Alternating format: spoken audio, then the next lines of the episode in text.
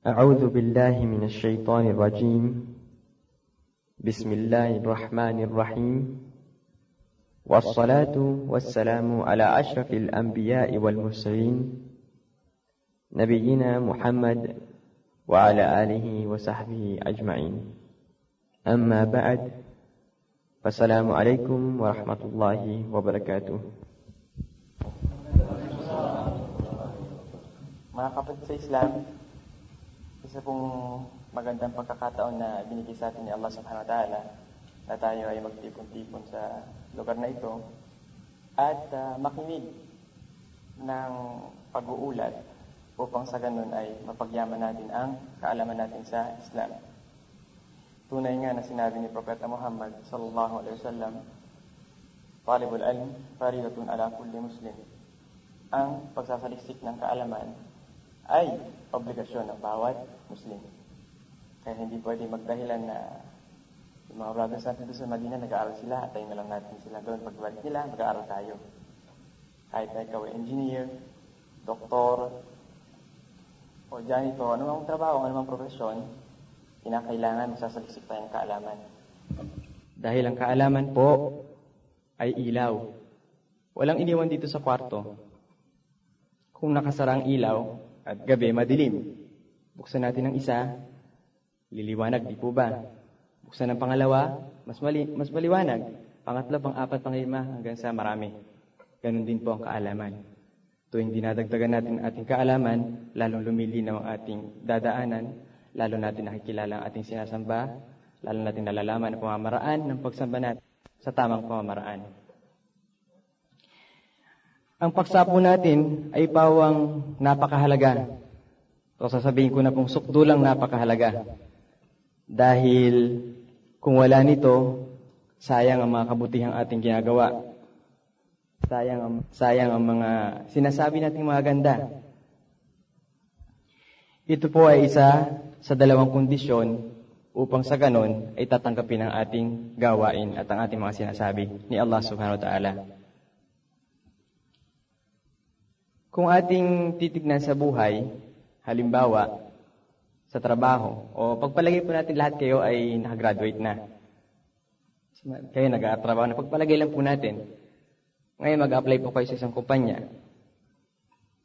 Siyempre, ipapass nyo yung mga requirements na kinakailangan. Tapos, tatawagan kayo ng kumpanya for interview. Ngayon, pupunta kayo sa interview, at sasabihin sa inyo, pasensya na, at uh, hindi namin kita tanggapin gawa ng hindi sang-ayon ng mga naipas nyong papers sa aming mga kailangan. So, maaaring iba't iba ang ating magiging damdamin, iba't iba ang ating mga tugon sa pangyayaring yaon. Pero kung ating ilalarawan ang katayuan nito sa kabilang buhay, ay mas kakaiba. Dahil dito, hindi man tayo tanggapin sa isang kumpanya, pwede pa tayo mag-apply sa iba, hindi po ba? Samantala sa kabilang buhay, pagtatayo na tayo sa harapan ni Allah subhanahu wa ta'ala, ay wala nang pagbabalik pa. Isang pagkakataon lamang. Wala nang gusto ko pong bumalik at uh, magbabago ako. Huli na po ang lahat at wala nang halaga ang pagsisisi. Ang kahulugan po ng paksa natin. So, ang pamagat po ng paksa na pag-uusapan ay tungkol sa ikhlas. Ang ikhlas po ay salitang Arabic na binigyan po ng ating mga scholars ng iba't ibang kahulugan. Pero, iisa, iisa rin po lang ang kanyang patutunguhan. Ito una, sinabi po, sarful amali wa taqarrub bihi ila Allah wahdahu la riyaan ولا سمعة ولا طلبا للأرض للأرض الزائل ولا تسنعا وإنما يرجو ثواب الله ويخشى عقابه ويطمع في رضاه Ang ibig pong sabihin nito, yung pong pagsasagawa ng isang gawain at gagamitin itong gawain na ito upang maging malapit tayo kay Allah subhanahu wa ta'ala, wala nang iba, hindi pakitang tao, hindi para sabihin ng mga tao na ito ay mabuti o magandang bagay, at hindi din para tayo magkaroon ng magandang posisyon. pinag-uusayan natin para mamataas tayo sa posisyon natin, na hindi naman, uh, na wala namang uh, tinatawag na uh, meron pong pangwawakas. Kasi al-arad zail, ibig sabihin, bagay na halimbawa posisyon natin, hindi naman panghabang buhay na nandito sa posisyon na yon, so nagwawakas din po yon At hindi din gawa-gawa, ngunit ito ay yung paghahangad ng gantimpala mula kay Allah subhanahu wa ta'ala at tayo ay natatakot sa kanyang kaparusahan at tayo ay naghahangad na tayo ay kalugdan ni Allah subhanahu wa ta'ala. Isa pong kahulugan na ikhlas. قال القاضي إياد رحمه الله ترك الأمل من أجل الناس رياء والأمل من أجل الناس شرك wal-ikhlas ay yu'afiyakallahu minhuma. Ito napakaganda pong kahulugan o definition ng ikhlas at sinabi po dito, ang pag-iwan ng isang bagay o gawain para sa tao ay tinatawag na pakitang tao. At ang paggawa ng isang bagay para din sa tao ay tinatawag na shirk. At ang ikhlas ay maging mapayapa tayo sa dalawang ito. Medyo malabo kung ating papahinggan ang, ang ibig sabihin po yung kahulugan. Ilagay natin sa halimbawa upang maging malinaw.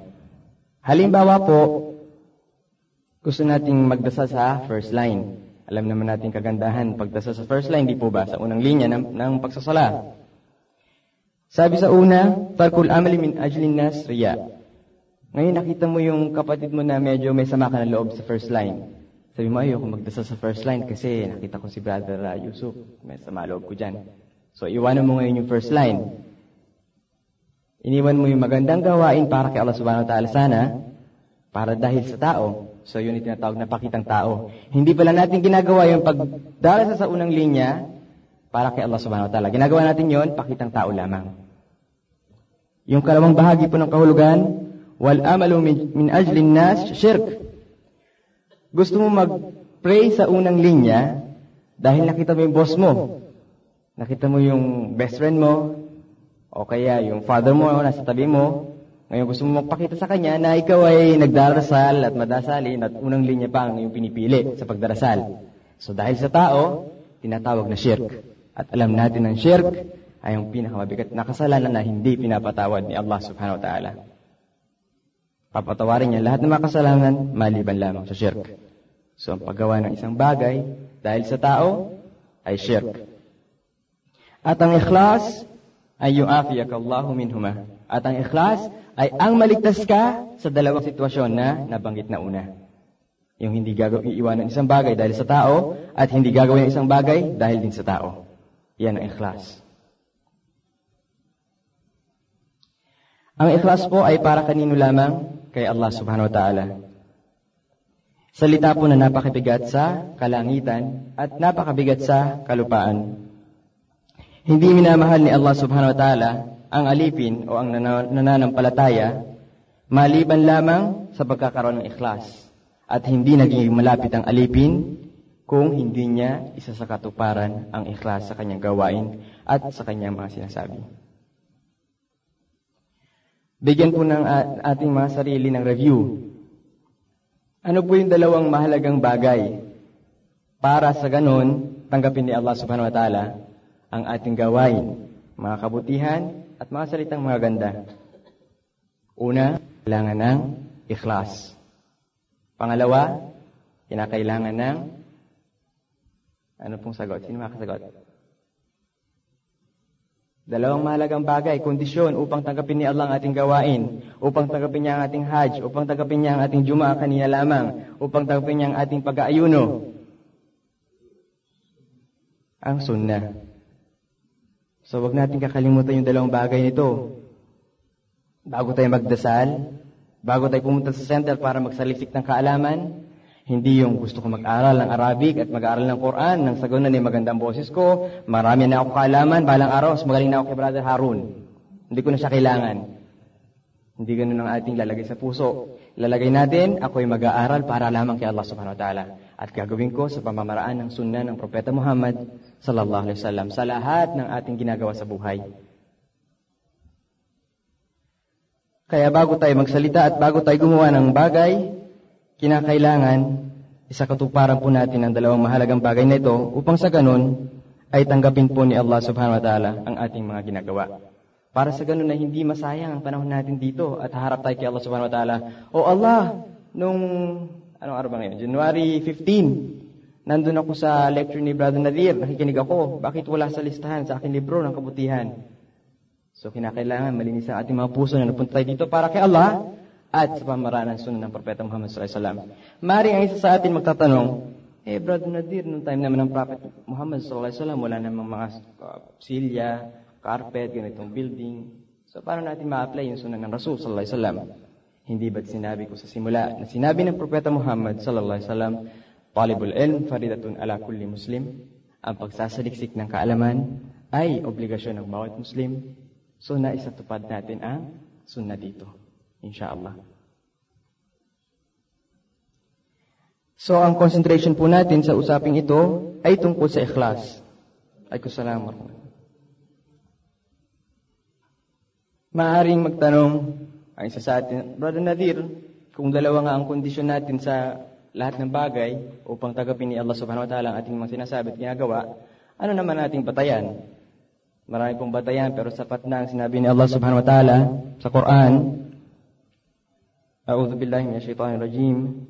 فمن كان يرجو لقاء ربه فليعمل عملا صالحا ولا يشرك بعبادة ربه أحدا Sinabi pong malinaw ni Allah subhanahu wa ta'ala, kung sino man ang naghahangad na makita ang Panginoon niya, kinakailangan na siya ay gumawa ng gawaing mabuti at huwag mag-shirk Huwag magtambal sa kanyang pagsasamba sa Panginoon maliban lamang sa Kanya. So nasaan ngayon dito sa verse na ito, sayang ito yung ating batayan. Doon po sa sinabi ni Allah subhanahu wa ta'ala, فَلْيَعْمَلْ amalan صَالِحًا Sinabi po ng ating mga scholars, dito natin makukuha ang sunnah. Amalan saliha. Paano natin malalaman na itong gawain na ito ay mabuti? Susundin natin yung pamamaraan ng Propeta Muhammad sallallahu alaihi wasallam. Dahil siya ang propeta, pinadala ni Allah subhanahu wa ta'ala sa atin, na karapat dapat na magbibigay ng liwanag sa mga sinabi ni Allah subhanahu wa ta'ala. At dun sa kalawang bahagi, wala yushrik bi ibadati rabbihi ahada, ay huwag magtatambal sa ating pagsasamba, pagsasamba sa anumang pagsasamba natin, maliban kay Allah subhanahu wa ta'ala. Ito yung tinatawag natin ngayon na ikhlas. قال الفديل ابن عياض رحمه الله إن العمل إذا كان خالصا ولم يكن صوابا لم يقبل وإذا كان صوابا ولم يكن خالصا لم يقبل si Al-Fadil Ibn Iyad, kaawan nawa, kaawan nawa po siya ni Allah, katotohanan na ang gawain, kung ito ay may ikhlas, ngunit wala namang sunnah, ay hindi po tatanggapin. At ang kabaliktaran din po, may, maayos nga, naayos sa ng ating gawain, pero wala namang ikhlas, ay hindi din po tatanggapin ni Allah subhanahu wa ta'ala. Halimbawa sa ating pagdarasal, Okay, magdarasal ko ngayon, kahit na nandiyan ang boss ko, wala akong pakailam, kahit na nandiyan si brother ko, ganyan yan, itong pagdarasal ko ay kay Allah subhanahu wa ta'ala. So malinis ang ating puso na ito ay para lamang kay Allah.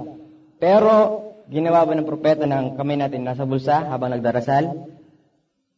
Hindi po. So, na, naayon ba sa sunan ng propeta Muhammad sallallahu alaihi wasallam? Hindi. Kaya hindi tatanggapin ang ating gawain yaon. Kabaliktaran naman, perfect ang ating pagdarasal mula sa Allahu Akbar hanggang sa Assalamu alaikum wa rahmatullah, Assalamu alaikum wa. Nasunod natin ang pamamaraan ng propeta Muhammad sallallahu alaihi wasallam. Pero ginawa natin yung pagdarasal, dahil nandiyan yung boss ko, kailangan maganda ang aking pagdarasal. Dahil nandiyan yung aking kaibigan, kailangan makita niya maayos ang pagdarasal ko. Walang ikhlas, may sunna, hindi tatanggapin ni Allah subhanahu wa ta'ala. So kinakailangan magkasama yung ikhlas at sunna ng Propeta Muhammad sallallahu alaihi wasallam. Pinili po ni Allah subhanahu wa ta'ala ang pinakakarangal-rangal na lugar, karangal-rangal na bahay ng ikhlas at ito po yung anong lugar ng ikhlas? Bahay niya? Hindi po. Saan ang ikhlas? Bahay niya? Saan nakatira ang ikhlas? Sa puso. Si Allah subhanahu wa ta'ala, pinili niya ang puso na tirahan ng ikhlas. Sinabi po ni Rasul sallallahu alaihi wasallam, "Inna Allah la yanzuru ila alwanikum wa yanzuru ila suwarikum, walakin yanzuru ila qulubikum wa a'malikum." Sinabi po ni Propeta Muhammad sallallahu alaihi wasallam, katotohanan na si Allah subhanahu wa ta'ala hindi niya tinitignan ang inyong mga itsura. Pangit, maganda, mataba, mapayat, matangkad, pandak, uh, ano pa bang description? Kahit na ano pa, wala yanzuru ila alwanikum. Hindi niya din tinitignan ang inyong mga kulay. Maputi, kayumanggi, maitim, mapula. Walakin, yanzuru ila kulubikum wa amalikum. Ngunit ang kanyang tinitignan ay ang mga nasa puso ninyo at ang inyong mga gawain. Kaya pinili ni Allah subhanahu wa ta'ala ang puso na bahay ng ikhlas. At ang ikhlas po, para kay Allah subhanahu wa ta'ala, siya po yung paghahangad ng isang tao na lahat ng kanyang gawain at lahat ng kanyang sinasabi ay sa pagitan niya lamang at pagitan ni Allah subhanahu wa ta'ala. Ayaw niya na may mga matang nakakakita. Ayaw niya na may mga taingang nakakarinig. At lahat ng kanyang nais ay kalugdan siya ni Allah subhanahu wa ta'ala ang matuwa si Allah subhanahu wa ta'ala. Dahil sa oras na magiging matu- makakalugdan siya ni Allah subhanahu wa ta'ala, ano nagiging resulta? Nagiging panatag ang kanyang puso. Dahil ibig sabihin, nandun na nakatingin na ikhlas sa kanyang puso. Kaya oras na makamit niya yaon, nagiging panatag ang kanyang damdamin, ang kanyang puso, dahil ginagawa niyang lahat ng gawain, sinasabi niya lahat ng sasabihin, para lamang kay Allah subhanahu wa ta'ala. Yung taong may ikhlas po, siya yung pantay sa, sa kanya anumang sabihin ng mga tao. Ito man ay mabuti, ito man ay maganda. Huwag na tayong lumayo, balikan natin yung pagdarasal. Halimbawa, may mga grupo ng tao sabihin, yung brother yun, tinan mashallah, ang ganda-ganda magdasal, hindi siya kumikilos-kilos, hindi malikot magdasal, maayos, edi pinupuri. Kapag madididig nung nagdarasal na yon, ang tendency niya, kung wala siyang ikhlas, eh, sinasabi natin na tataba yung puso. So, pagbubutihin niya pa yan, pahahabaan niya pa yung pagsujud niya, pagruko niya, papakita niya pang ganon. So, papagandahin niya pa lalo, nakakaiba, magugulat tuloy yung mga nagsabi. So, ibig sabihin na aapektuhan siya ng magandang salita. Pati din yung kabaliktaran. Sasabihin, ay yan, pakitang tao lang yan. Pinapakita niya, maganda yung kanyang pagdarasal. Pero ang totoo niyan, pakitang tao lang yan. So, pagka wala tayong ikhlas, ang tendency ng tao yun, ano gagawin niya? Magalit siya, at saka sabi niya, ayoko na magdasal sa masjid na yun, doon lang sa isa. Hindi man ako pinupuri. Yan ang tendency. Wala siyang ikhlas. Ang ikhlas, kahit na ano pang sasabihin ng tao, mabuti man o maganda, tayo nagle-lecture para sa mga kapatid sa Islam, nagdadawa tayo, mabuti naman, naman o maganda, wala tayong pakialam. Dahil ginagawa natin ito para kanino? Kay Allah subhanahu wa ta'ala. Ang ating pinapakasamahan ang ating tagapaglikha at hindi ang tao sa ating ginagawa serbisyo sa relihiyon ni Allah subhanahu wa ta'ala. Ay, kusana po. Dahil kapag natiyak na po ng taong yaon ng tunay na katiyakan ang kanyang pinapakisamahan ay si Allah subhanahu wa ta'ala lamang, ay hindi na po siya lumilingon sa kahit ano pang sinasabi ng tao. Kagaya po ng ating nabigyan na halimbawa yung pagdarasal, yung pagbibigay ng lectures sa dawa, at marami pang mga gawain. Kung sino man sa atin na wakasan sa kanyang panalita ang ikhlas o sa kanyang gawain na may ikhlas, ay winawakasan ni Allah subhanahu wa ta'ala ang taong yaon ng magandang pagwawakas. At mananatiling mabuti ang alipin o ang nanampalataya kung sa tuwing siya ay magsasalita, nagsasalita siya para kanino? Para kay Allah. At sa tuwing siya ay gagawa, gagawa siya para kanino? Para kay Allah subhanahu wa ta'ala. Mayroon pong tanong dito na mahalaga. Ano ang pagkakaiba ng ikhlas at niya. Meron po bang idea sa inyo? Ikhlas at niya. Dalawang salita na meron pong pagkakaiba. Para hindi na mapahaba ang oras, ang ikhlas po, sumasama na kagad ang niya. Samantalang niya, maaring may ikhlas, maaring walang ikhlas. Paano po yun? Ngayon, magdarasal ako, niya, intention, di po ba? Pero walang ikhlas, nagdarasal ako para naman makita ko ng amot. Taasan niya yung sweldo ko, na nagdarasal ako, at medyo pahabaan niya siguro ang aking uh, yung bakasyon. Ganyan. So, niya, intention, pero walang ikhlas. Pero pag tayo magpa-pray para kay Allah subhanahu wa ta'ala, pasok ka agad, sasabit ka agad doon yung niya. Dahil ginagawa natin to, magdadasal ako para kay Allah nandun niya at yung ikhlas para kay Allah subhanahu wa ta'ala. Kung ati pong sisilipin yung mga nauna na sa ating mga scholars, sinabi po na sila ay talagang takot na takot sa bagay na ikhlas. Paano yaon? Kala Sufyan al-Thawri rahimahullah, ma ra'aytu mithla niyati innaha tataqallabu alayya. Sinabi po ni Sufyan al-Thawri, kaawan nawa siya ni Allah subhanahu wa ta'ala.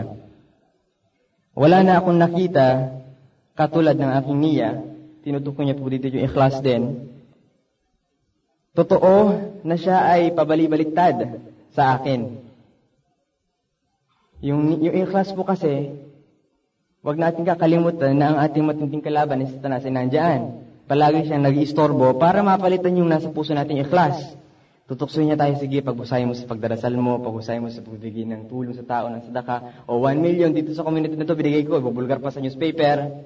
Yan. Sisikapin ni Satanas para mawala yung ikhlas sa inyong puso. Eh sinabi ni Sufyan, hirap na hirap siya sa ikhlas. Dahil yung time nila, yung tao, hindi mo na siya gagawa ng isang pagsamba kay Allah subhanahu wa ta'ala. O kaya magsasalita ng salita, maliban lang, bago pa lang, o hanggat, hanggat na iaalis o na ililinis nila sa puso nila mga bagay-bagay na nakakapaghadlang sa ikhlas. Hindi hakbang hanggat hindi na ialis yung mga bagay-bagay na kahadlang sa ikhlas sa puso. Kaya tatanong nila sa kanilang sarili, ito bang aking gagawin ay para kay Allah subhanahu wa ta'ala? Ito bang sasabihin ko ay para kay Allah subhanahu wa ta'ala? Kapag natiyak na nila at malinis na kanilang puso, tsaka pa na nilang gagawin yaon. Eh paano na tayo ngayon? Sige-sige ang gawa, sige-sige ang salita, hindi natin iniisip. So haharap tayo kay Allah subhanahu wa ta'ala sa araw ng paghuko, makita natin libro, ha? Ginawa ko ba ito? Ginawa ko ba ito? Kaya dapat ididisiplina po natin ating mga sarili. Dahil yung guidelines natin nasa Islam, susundin natin ang tinuturo ng ating reliyon. Meron pong napakagandang storya dito na matatagpuan sa Muslim. At ito ay Qisatu Ulam. So, ipangalan po ng tao dito na sabihin natin bida, si Hulam, para hindi kayo mawala sa storya. Pakinggan niyo pong mabuti. Itong kwento na ito ay kinuwento ni Rasul sallallahu alaihi wasallam sa kanyang mga sahaba. Sinabi niya, nagsimula si Rasul sallallahu alaihi wasallam, meron ng naunang hari sa inyo. At yung haring niyaon, yung mga mga hari noon, meron silang tinatawag na magikerong kasama, mga sahir. Sihir, alam natin na bawal sa Islam, haram. So magikero, yun ang parang kanilang lakas. Pag meron silang kasamang mga magikero katulad ni Firaun, di ba? Tinawag niya yung mga magikero kalaban si Musa. Ngayon, itong magikerong ito, ito tumanda na. Nung tumanda siya, nilapitan niya yung hari. Sabi niya, ako ay matanda na, kaya magpadala ka sa akin ng binata upang siya ituturuan ko ng aking nalalaman sa magic-magic, sa engkanto. Ngayon, pinadala nga ng hari, sa, uh, pinadala po ng hari doon sa, sa magic, uh, magikarong matanda, si Gulam. Si Gulam, ha? Gulam ang tatawag natin sa binatang yaon. Para kanyang turuan ng kanyang nalalaman sa magic. Minsan, isang araw po, sa daanan na dinadaanan ni Gulam, ay meron siyang nadadaanan na rahib. Sasabihin natin pari. Yun, monks, ganyan. Uh, so, hindi natin ilalarawan yung monk ng time natin ngayon, ha? Iba yung monk nila noon. Ito yung monk na to, na ayon pa sila sa uh, tinuro ni Allah subhanahu wa ta'ala na pinadalang tamang revelasyon sa kanila. Ngayon, sa tuwing dadaan si Kulam, patungo dun sa Magikero, ay dumadaan muna siya dito sa monk na ito. O sabihin natin pari, yung time nila, pari, pero hindi pari ng katulad ng time natin ngayon.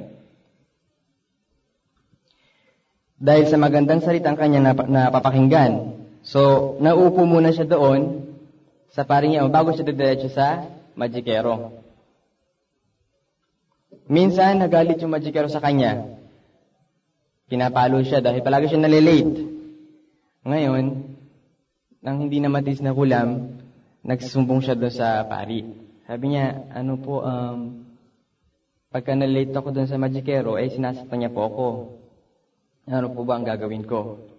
Ang sinabi nung pari sa kanya, pagka tinanong ka bakit ka na late, sabi mo sa kanya, may ginawa ka sa bahay na inutos ng pamilya, kaya yun ang naging dahilan na nahuli siya sa pagpunta sa kanya.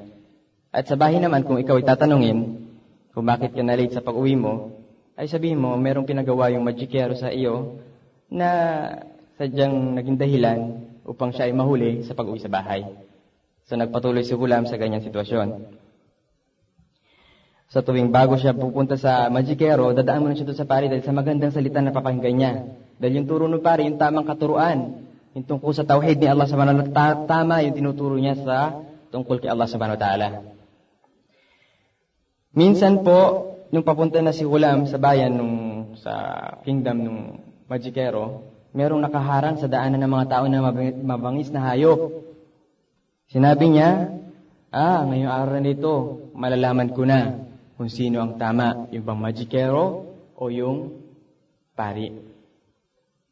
Kumuha siya ng bato at nagdua siya. Sabi niya, Allahumma in kana amrul, amrul rahib ahabba ilayk min amri sahir faqtul hadihi dabba hatta yamdiyan nas. Sinabi niya, O Allah, kung ang bagay na nasa pari ay kamahal-mahal sa inyo, kaysa dun sa bagay sa magikero, ay patayin niyo po itong mabangis na hayop para makadaan ng mga tao. Kumuha siya ng bato at binato niya yung pagkatapos niya sabihin yung dua. Ngayon namatay yung mabangis na hayop. So ano ibig sabihin nun? Tama yung pare. Kamahal-mahal kay Allah subhanahu wa ta'ala yung nalalaman niya sa pare. So napunta si Hulam sa pare at kinuwento niya yung pangyayari.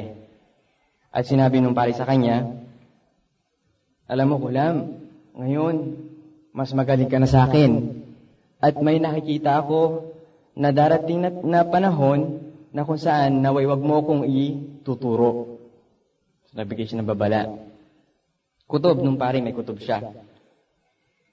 Etong si Hulam, binigyan siya ng biyaya ni Allah subhanahu wa ta'ala na nakapaggagaling ng may mga sakit at naibabalik niya yung paningin ng mga bulag. Merong kanang kamay yung hari, kung sabihin natin yung parang advisor ng presidente. Ngayon, yung kanang kamay niyon, sa katandaan, nawala na din ng kanyang paningin. At nalaman niya, nadidig niya na si Hulam ay nakapagbabalik ng paningin. Pinatawag ngayon sa palasyo. Sinabi, nung kanang kamay ng hari, bibigyan kita ng maraming regalo at maraming bayad, sa isang kondisyon, ibalik mo lamang ang paningin ko. Ano sagot ni Hulam? Sabi niya, alam niyo po, ang katotohanan ay hindi ako nakapagpapagaling sa mga may sakit ay hindi, at hindi ko din po naibabalik ang mga paningin ng mga bulag. Ang nakakagawa lang po nun ay tanging si Allah lamang. Kaya kung maniniwala po kayo sa Kanya at kayo hihiling o magdudua, ay inshallah, pagagalingin niya po kayo. So naniwala ngayon yung kanang kami ng hari at nagdua at nagbalik ang kanyang paningin. Kinabukasan, pumunta siya sa palasyo, siyempre, nanibago ngayon yung hari. Ang, yung kilos niya ngayon, mabilis, ganyan, at uh, talagang alam na alam niya yung ginagawa niya. Tinanong ngayon ng hari yung kanang kamay niya. Sino nagbalik sa iyo ng paningin mo? Sagot naman nung kanang kamay, Rabbi, sabi niya, Rabbi, ang Panginoon ko. Tinanong siya nung hari, sabi, mayroon ka pa bang Panginoon maliban sa akin? Tingnan niyo yung ugali nung hari, ha? Fi awalihi wa fi akhirihi. So, kasi may ikhlas, may takot kay Allah na alala mo. May pakikisama sa taong may ikhlas. O kaya naman pagpasok sa masjid. Di ba't may dua, may zikr, pagpasok ng masjid. Sige lang pasok, kinawit pang kaliwang pagpaa. Wala pang dua. Nadinig yung kapatid niya kasama niya na sinasamahan. Mabuting tao, may ikhlas, may takot kay Allah. Sabi, Bismillah, wa salatu wasalam ala Rasulillah. Allahumma ftahli babwaba rahmatiki. Nadinig mo, ay kabisado may dua, pero nakalimutan mo, kasama yung taong mabuti, sasabihin natin. So, ilang mga halimbawa, pero marami pang halimbawa na magdulot, magkaroon tayo ng ikhlas sa tulong ni Allah subhanahu wa ta'ala. Yung pakikisama sa mga taong may ikhlas. Dahil yung pong tao namang pang magpak, maging kasama natin o barkada mga taong pakitang tao lamang, ay ihilahin tayo nila na makasama sa impyernong naglalagablab. naglalagablab. Sinabi po ni Propeta Muhammad sallallahu alaihi wasallam, "Matalul jalis salih wal jalis su kamathali sahibil misk wa kir al haddad. La ya'dimuka min sahibil misk imma an tashtariyahu aw tajida rihahu وكير الحداد يحرق بيتك أو ثوبك أو تجد منه ريحا خبيثة Dahil po ng Propeta Muhammad sallallahu alaihi wasallam, ang katulad ng pag-upo sa mga taong mabubuti, yung may mga ikhlas, at ang katulad ng mga pag-upo, yung pakikisama sa mga taong sabihin natin masama at walang ikhlas, ay katulad nung nagtitinda ng pabango at yung makina ng panday. Alin sa dalawa, kung kasama mo yung katulad ng halimbawa, nagtitinda ng pabango, alin sa dalawa, bibili ka ng kanyang tinitindang pabango, o kaya ay malalanghap natin, maamoy yung mabangong pa, mga tinda niya, yung amoy ng pabangong tinda niya. Samantala, inihan tulad ng Rasul sallallahu alaihi wasallam, yung masamang pakikisama sa mga masamang tao, katulad siya ng makina ng panday. Alin sa dalawa, susunugin niya ang bahay mo o ang mga damit mo o kaya maamoy mo ang mabahong amoy mula sa kanya. So nakita yung figurative na paghahalin tulad ng Rasul sallallahu alaihi wasallam. Susunod na pamamaraan para tayo ibiyaya ng ikhlas, al-iktharu min a'mal al-khair wal ibadat ghayru al-mushahada wa ikhfa'uha. Ang pagpaparami sa paggawa ng kabutihan sa pagsamba kay Allah subhanahu wa ta'ala, sa pamamaraan ng pagsamba sa Kanya, na hindi pinapakita. Yun po sikreto. Halimbawa, yung Qiyamul Layl. Hindi lang sa Ramadan magka-Qiyamul Layl. Pagkatapos ni Ramadan, kagaya nga nabanggit ng imam sa khutbah, ang Panginoon ng Ramadan ay hindi iba sa Panginoon ng ibang buwan. Siya pa rin si Allah subhanahu wa ta'ala. Kaya kung na-train natin ang ating mga sarili ng Qiyamul Layl sa Ramadan, ipagpatuloy natin. Hindi katulad ng Ramadan dahil ito yung maging pabigat masyado. Sabi natin, once a week, twice a week, ganyan, kung magaga, yung maging makagaang sa atin. Yun ay bagay na pasikreto natin gagawin. At yung sadaka to sir, hindi yung, ito 100,000 binigay ko sa community na ito, tingnan niyo mga kababayan, o tulong ko sa kanila ito. Hindi ganun, sadaka to sir, sikreto. So, bibigay ka ng tulong na hindi nakikita ng inyong kaliwang kamay ang iniabot ng inyong kanang kamay at ikaw ay mabibilang sa isisilong ni Allah subhanahu wa ta'ala sa araw ng kabuko. Dahil kasama din sa pitong tao, pinagbibigay ng sadaka na hindi nalalaman ng kanyang kaliwang kamay ang binibigay ng kanyang kanang kamay. Ibig sabihin sikretong sadaka. At kasama din sa halimbawa ng mga buting gawain na siyang ating dadamihan upang tayo biyayaan ng ikhlas ay yung ang pag-iyak na tayo nag-iisa dahil sa takot kay Allah subhanahu wa ta'ala. At siyempre, kasama din dito yung salatul nawafil, yung sunnah, na before Fajr meron, before Duhur, after Duhur, after Maghrib, after Isha. Bukod sa obligatory prayers po. At siyempre, isang magandang bagay na gusto nais kong banggitin, at dua li, lil ikhwa fillah bidahil ghaib. Yung pagdudua po natin sa ating mga kapatid na hindi nila nalalaman kapatid natin sa Islam. Dahil isa pong ebidensya ito na ang ating mga puso ay malinis, hindi tayo nagtatanim ng galit sa kanila. Kahit na nagkaroon tayo ng alitan, halimbawa, dahil kapatid natin siya, siya ay nagsasabi ng La ilaha illallah, hindi tayo magtatanim ng galit. Dahil sinabi ng Rasul sallallahu alaihi wasallam, ito ay sakit na ng mga nauna sa atin na nagahad lang sa tao upang siya ay magkaroon ng magandang asal. Kaya, tayo magdudua ngayon, halimbawa, huwag niyo po akong kalimutan sa pagdudua ninyo, ha, pati mga ibang estudyante din sa Madina, na sana'y makatapos kami, ha? Inshallah, huwag niyo po kakalimutan. So, isama niyo po kami sa pagdudua ninyo. So mga kapatid, pag may nagsabi, oh brother, pupunta ka ng Maka, huwag niyo kaming kalimutan sa dua. So kakababanggitin mo, bainin yung pangalan brother na yun, magdua tayo. Dahil patunay na tayo ay magkakapatid para kay Allah sa Islam. Ikalimang pamamaraan, at siyang huling pamamaraan na babanggitin ko, ngunit marami pang iba, ay yung pagpapaalala sa atin ng kamatayan. Sinabi ni Allah, Kullu nafsin da'ikatul maut وإنما توفون أجوركم يوم القيامة فمن زحزح عن النار وأدخل الجنة فقد فاز وما الحياة الدنيا إلا متاع الغرور ni Allah, lahat ng sarili o lahat ng katawan ay makakadanas ng kamatayan. Ngunit katotohanan na sa araw ng paghuhukom ay may bibigay na lahat ng katarungan. Dahil ang ating judge ay walang iba kundi si Allah subhanahu wa ta'ala, ang makatarungan. Dito ang Korte Suprema ating merong butas, nagkakamali, ganyan.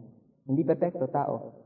Pero si Allah, sabi niya, innamat wafawna ujurakum. Ang lahat ng mga justisya ay mabibigay na ng uh, justice. Katarungan. Pamansuh siya nar at kung sino man ang maligtas mula sa impyerno at makakapasok ng paraiso ay tunay na nagwagi. At ano nga ba ang buhay sa mundo maliban lamang sa maliit na ilusyon? o pampasarap na ilusyon lamang. So, ang mahalaga ditong puntos ay yung lahat na kadanas ng kamatayan.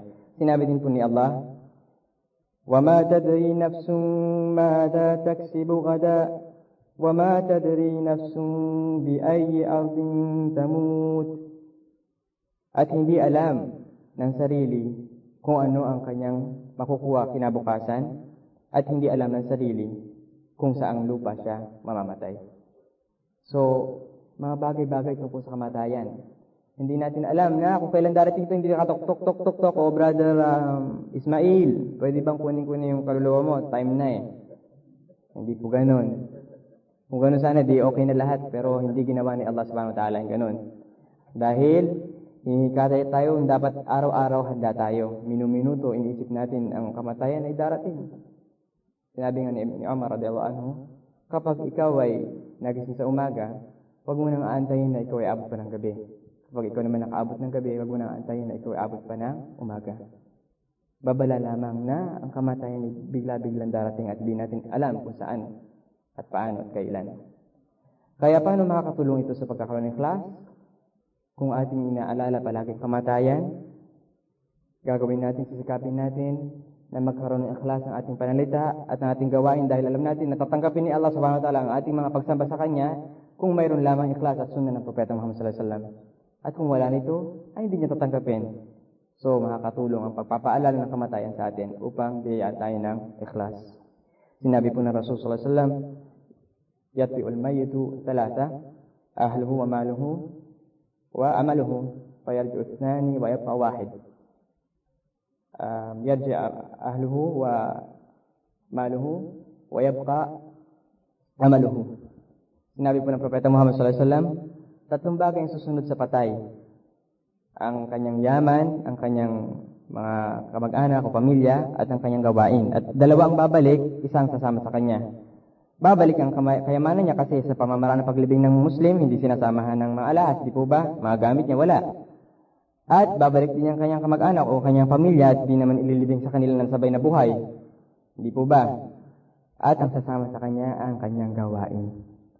So alam natin ang gawain, kailangan ng ikhlas at sunod ng Rasul sallallahu alaihi wasallam upang tanggapin ni Allah subhanahu wa ta'ala. Sa pagbabakas po natin, gusto kong banggitin itong hadith na ito na mayroon pong babala sa ating lahat mula sa Rasul sallallahu alaihi wasallam isinalaysay ni Abu Hurairah radhiyallahu anhu nadinig niya mula sa propeta Muhammad sallallahu alaihi wasallam na ang unang mga taong huhusgahan sa araw ng paghuhukom ay ang mga sumusunod. Una, yung taong nakipagtikmaan at namatay na martir. Tatawagin siya sa harapan ni Allah SWT at ipakikita sa kanya ang kanyang biyayang natanggap dito sa buhay sa mundo. At sasabihin niya, Opo Allah, ito nga ang mga biyayang natanggap ko. At tatanungin siya ni Allah, anong ginawa mo sa biyayang ito? Sasabihin ng taong yaon, ako po ay nakipagpatayan, nakipagdigmaan, jihad para sa inyo, O Allah subhanahu wa ta'ala. Sasabihin sa kanya ni Allah subhanahu wa ta'ala, hanggang sasabihin ng tao na yun, nakipagpatayan po ako, nakipagdigmaan para sa inyo, itaguyod ang tawhid. Hanggang sa ako ay namatay na martir, O Allah. Sasabihin ni Allah, ikaw ay sinungaling. Ang totoo niyan, nakipagpatayan ka, Napagtigmaan ka, jihad, para sabihin na ikaw ay matapang. Ikaw ay hero. Walang kinakatakutan. At yun nga ang nangyari sa buhay niya sa mundo. Kaya ikinalalgad ang kanyang mukha at inihagis sa impyerno. Pangalawang tao, tatawagin ni Allah subhanahu wa ta'ala, yung taong nag-aral ng kaalaman at itinuro niya ito at nag-aral din ng Quran para maganda ang kanyang pagbabasa sa tamang pamamaraan at itinuro niya din ito. Tatawagin siya sa harapan ni Allah subhanahu wa ta'ala, ipapakilala ang kanyang mga biyaya na tanggap at sasabihin niya, Opo Allah, ito nga mga biyaya na tanggap ko mula sa inyo. At sabihin ni Allah, anong ginawa mo dito? Sabi niya, Allah, nag-aral po akong mabuti at sinikap kong turuan yung mga taong walang nalalaman. At nag-aral din po ako ng Quran, pinahusay ko hanggang sa gumanda pang ang boses ko. At uh, itinuro ko po ito sa mga tao para maayos ang kanyang pagbabasa. At ginawa ko lahat ito para sa inyo, Allah. Sabi ni Allah, ikaw ay sinungaling. Ginawa mo ito para sabihin ng tao na ikaw ay matalino, na ikaw ay magaling na at wala na, kinakalaban mo na mga scholars, nakipagdebatehan ka pa. Kapwa kapatid mo sa Islam, eh, binabagsak mo. Hindi naman itinuturo ng relihiyon ito. At nag-aral ka ng Quran para sabihin na ikaw ay magaling magbasa. Sa araw ng paghukom, si Allah alam niya ang lahat na nasa puso natin. Kaya nga tinitignan niya ang nasa puso natin. Yun nga nangyari sa kanya sa buhay sa mundo at inutusan ng anghel at pinaladkad ang kanyang mukha at hinagis siya sa impyerno. Pangatlong tao, siya yung piniyayaan ni Allah subhanahu wa ta'ala ng yaman at ibang, iba't ibang uri ng yaman dito sa mundo. Tatawagin siya, papakilala niya yung mga biyaya na tanggap niya at sabihin niya, Opo, ito nga po yung mga biyaya na tanggap po Allah. Tatanong siya, anong ginawa mo dito? Sabihin niya, wala po akong iniwan na pamamaraan o strategy o technique na kamahal-mahal sa inyo para lang maibigay ko to sa mga nangailangan. Nagkawang gawa po ko sa community na ito, tinulungan ko yung mga taong iyon sa bayang ito. At lahat ng iyon ay ginawa ko sa pangalan ninyo, Allah subhanahu wa ta'ala. Sasabihin ni Allah, ikaw ay sinungaling. Ginawa mo yaon para sabihin ng mga tao na ikaw ay generous o mapagkawang gawa. At yun nga nangyari sa buhay sa mundo. Kaya kinalagkad ang kanyang mukha at inihagi sa impyerno.